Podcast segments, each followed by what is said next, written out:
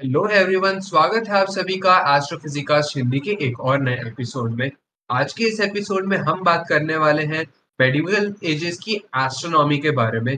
तो मेरे यानी कि अर्नब मुंदड़ा और मैं आदित्य के साथ बात करने वाले हैं astronomy in the medieval ages के बारे में। एस्ट्रोनॉमी नेचुरल साइंस का सबसे पुराना भाग है जिसके origins religious mythological cosmological calendrical astrological beliefs और प्रैक्टिसेस ऑफ़ प्री हिस्ट्री से आते हैं।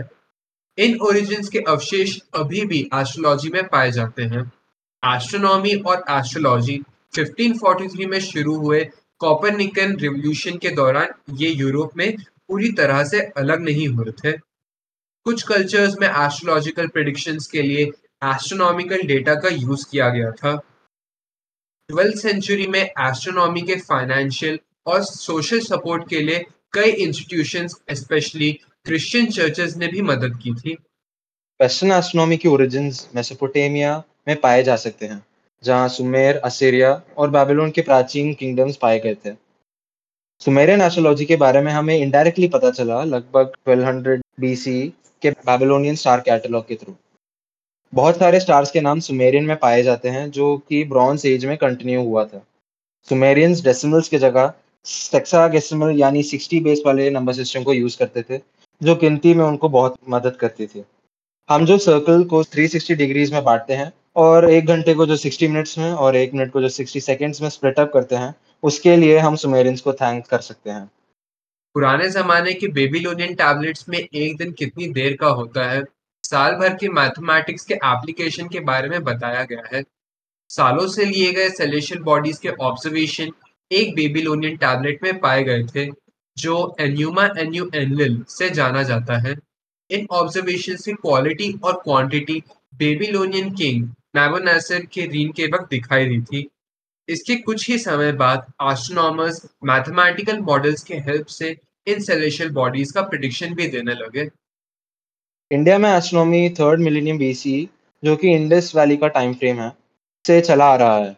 जो कैलेंडर्स बनाने में काफ़ी मदद करते थे। इंडस वैली सिविलाइजेशन के कोई भी रिटर्न टेक्स्ट नहीं पाए गए थे, पर इंडिया में सबसे पुराना एस्ट्रोनॉमिकल टेक्स्ट वेदांगा ज्योतिष को माना जाता है। इस टेक्स्ट में मून और सन के पाथ या मोशन को प्रेडिक्ट करने के लिए रूल्स लिखे गए थे। आर्यभट्टा ने अपने मैग्नम ओपस आर्यभट्टिया में बताया कि अर्थ एक एक्सिस पे स्पिन करता है और प्लैनेट्स सन के अराउंड रोटेट करते हैं। आर्यभट्टा ने प्लैनेट्स के periods solar and lunar eclipses को भी प्रेडिक्ट किया था। एस्ट्रोनॉमी चुंगा पीरियड के वक्त बहुत एडवांस हुई थी और काफ़ी सारे स्टार कैटलॉग्स भी बनाए गए थे। इस पीरियड को golden age of astronomy in India भी बोला जाता है। नीलकंठ सोम्या जी, जो Kerala school of astronomy and mathematics के मेंबर थे, उन्होंने आर्यभटिया के ऊपर एक कमेंट्री लिखी थी आर्यभटिया भाष्य, जिसमें उन्होंने खुद की कॉम्पिटेशनल सिस्टम बनाई। जो पार्शियली हीलियोसेंट्रिक मॉडल को एक्सप्लेन करता था, जो टाइकोनिक सिस्टम के सिमिलर है बट उससे बेटर भी है।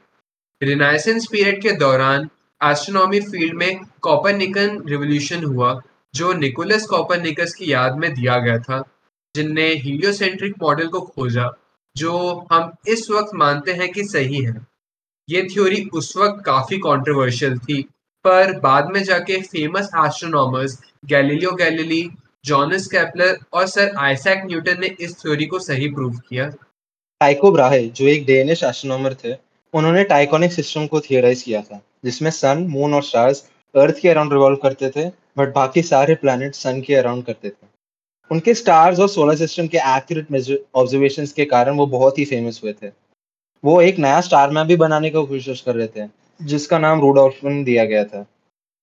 उनकी डेथ के बाद जोहानस केपलर ने उनके ऑब्जर्वेशंस को यूज़ किए और रूडोल्फन मैप की रिस्पॉन्सिबिलिटी भी उनको दी गई थी। उन्होंने सक्सेसफुली उन मैप्स को कंप्लीट भी किया था। पर उस वक्त के थर्टी ईयर वॉर के कारण कुछ वर्क्स नष्ट हो गए थे। पर फिर भी उन्होंने उनके फ़ेमस लॉस के बारे में लिखा, जिसको हम केपलर लॉ से जानते हैं। इन लॉस की मदद से उन्होंने एग्जिस्टिंग हीलोसेंट्रिक मॉडल्स को इम्प्रूव किया। क्योंकि केपलर ने रियलाइज़ किया कि प्लैनेट्स के रेवोल्यूशन परफेक्ट सर्कल्स नहीं, पर इलेप्टिकल थे। इंग्लैंड के बाहर न्यूटन के थ्योरी को एस्टैब्लिश होने में थोड़ा समय लगा। Descartes theory of vortices France में पॉपुलर थी और ह्यूगन्स ल्यूबिनस और कैसिनी अपने ही फिलोसफीज को मानते थे, पर न्यूटन के थ्योरी के कुछ ही हिस्से को मानते थे। लैपलेस ने थ्योरी ऑफ़ द प्लैनेट्स जो पब्लिश हुआ था 1798 से 1825 तक एडमंड हैली ने फ्लैमस्टीड को एस्ट्रोनॉमर रॉयल के पोजीशन में रिप्लेस किया और उन्होंने सक्सेसफुली एक कॉमेट के रिटर्न की प्रिडिक्शन दिया, जो कि हैलिस कॉमेट से जाना जाता है दुनिया भर में। उसी दौरान सर विलियम हर्शल ने यूरेनस को खोजा 1781 में। पुराने जमाने में स्टार्स को लोग कुछ और ही मानते थे बट हमें पता है कि स्टार्स बेसिकली हमारे सन जैसा ही है। इस न्यू आइडिया को उस वक्त कॉस्मिक प्लूरलिज्म का नाम दिया गया था। पर ये न्यू थ्योरी उस जमाने में इतना पॉपुलर नहीं था।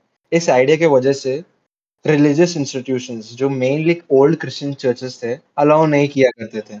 ये आइडिया लगभग सेवनटीन सेंचुरी में फ़ेमस होने लगा था। फोटोग्राफी के पहले डेटा रिकॉर्डिंग हमारी आँखों से लिमिटेड थी। बट 1840 में जॉन डब्ल्यू ड्रेपर ने मून का सबसे पहला एस्ट्रोनॉमिकल फोटोग्राफ लिया। इन फोटोग्राफ्स की क्वांटम एफिशिएंसी आँखों से कम थी, पर इनको ज़्यादा देर फ़ोटो कैप्चर करने के लिए रखा जा सकता था, जिसकी वजह से हमारे पास अवेलेबल डाटा की क्वांटिटी बढ़ गई थी।